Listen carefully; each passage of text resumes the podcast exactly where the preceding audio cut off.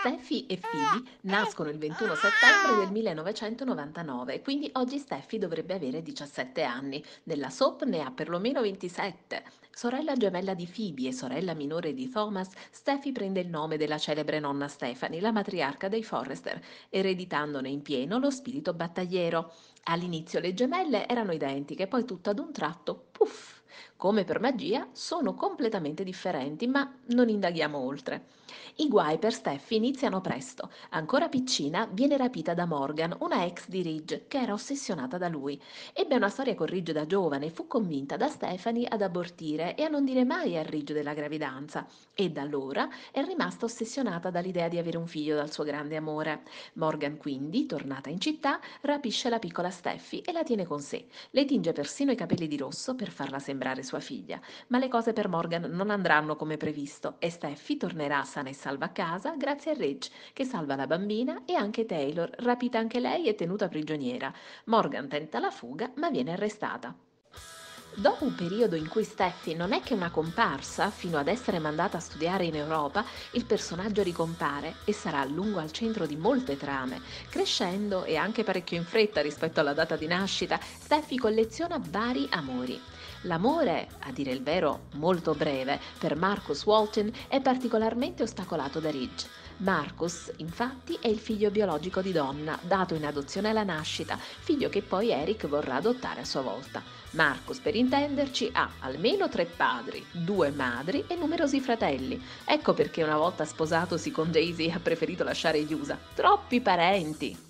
Per un amore che va ce n'è un altro che arriva, anche questo super osteggiato da Ridge. Si tratta della relazione tra Steffi e Rick. Brooke era anche contenta, ma non voleva che Ridge si inquietasse. D'altra parte Rick era già stato con Phoebe e durante un acceso litigio in auto la ragazza era rimasta uccisa. Capiamo che Ridge non fosse molto contento che Rick se la intendesse con l'altra gemella. Fatto sta che Rick si propone con un anello e Steffi accetta, ma poi il fidanzamento salta. Tra gli altri uomini della sua vita, Steffi non disdegna anche Owen Knight, il marito di Jackie Marone. Jackie infatti era ovviamente gelosa. Tra le varie cose succede anche che l'amicizia tra i due si spinge un po' oltre. Infatti Owen ha sicuramente dell'attrazione per lei e poi la salva anche da annegamento. Pare che Steffi abbia un grosso problema con l'acqua, vero? A questo punto Steffi punta Oliver, il ragazzo di Hope, ma solo per dispetto. Non è che Steffi fosse innamorata di lui, ma la rivalità con la sorellastra era tale da portarla a scosciarsi con Oliver ogni volta che ne aveva la possibilità. Lui però la respinge sempre. A Steffi non piace farsela con ragazzi single, e buttarsi in storie semplici. No, no, lei punta in alto, punta a Dollar Bill, sposato con Katie Logan. La relazione prende una piega seria. Lei compra il loft che fu dei coniugi Knight, ricordate Jacqueline e Owen, vero? E lui le regala una spada in pieno stile Spencer, ma tutta tempestata di diamanti. Sobrietà, ragazzi, eh? Sobrietà ma i due sono ostacolati dai genitori di lei, in particolare Taylor che li sorprende sul più bello, per cui i due amanti in realtà non hanno mai consumato. In compenso Steffi ha ricattato Bill rubando l'anello di Katie, riottenendo dunque la Forrester Creations che il tycoon della stampa aveva acquisito. Una volta chiusa la storia con Bill, lui vuole tornare dalla moglie Katie, Steffi non trova di meglio che puntare il nuovo ragazzo di Hope, Liam Spencer. L'amore per lui scatta quando Liam la salva da annegamento in vasca da bagno. A quel punto inizia il ping pong tra Liam e le sue due innamorate. Steffi porterà il suo Liam all'altare per ben due volte. Una volta con un matrimonio lampo ad Aspen, con fedi improvvisate prese in un negozietto di souvenir. Avete presente gli anelli che cambiano colore con il cambiare della temperatura? Bene, quelli.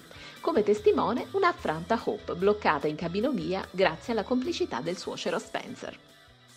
Il secondo matrimonio invece è quello che vede la sposa, rigorosamente in nero, arrivare in moto. Le nozze si celebrano nel giardino di Villa Forrester. Il neosposo chiede alla neosposa di astenersi in futuro dal guidare una moto, visto che è incinta. E lei che fa? Prenderà la moto alla prima occasione per evitare il traffico sulla Pacific High e chiaramente sulle note di Born to be Wild ha un incidente e perde il bebè. A proposito per la cronaca, era una femmina e Steffi l'avrebbe chiamata Aspen. Steffi è anche protagonista di una serie di incidenti alquanto sinistri. È in un incidente che fa fuori la cugina Ali con una chiave per bulloni. È per un incidente che spinge la cugina Ivy contro un pannello che la fulmina. Ed è per un incidente che la cugina Ivy cade e perde i sensi in casa di Wyatt. E ancora un altro incidente per il quale Ivy ruzzola per le scale e finisce ancora una volta in ospedale. Di sicuro Ivy ha problemi di equilibrio, ma se dove c'è Barilla c'è casa, dove c'è Steffi c'è rogna. Adesso, complici botte in testa, svenimenti in toilette ad alta quota e rapimenti con perdita di memoria, Steffi Forrester si trova sposata con un altro Spencer, l'ex cognato Wyatt. Nozze romantiche in spiaggia come ai bei tempi di Brooke Ridge e al posto delle fedi un anello tatuato. Ma le cose per la coppia non si mettono bene, come vedremo. C'è di buono per Steffi che il cognome da sposata non cambia. Il suocero è sempre Bill, ma la suocera è quella squinternata di Quinn e le cose non saranno semplici.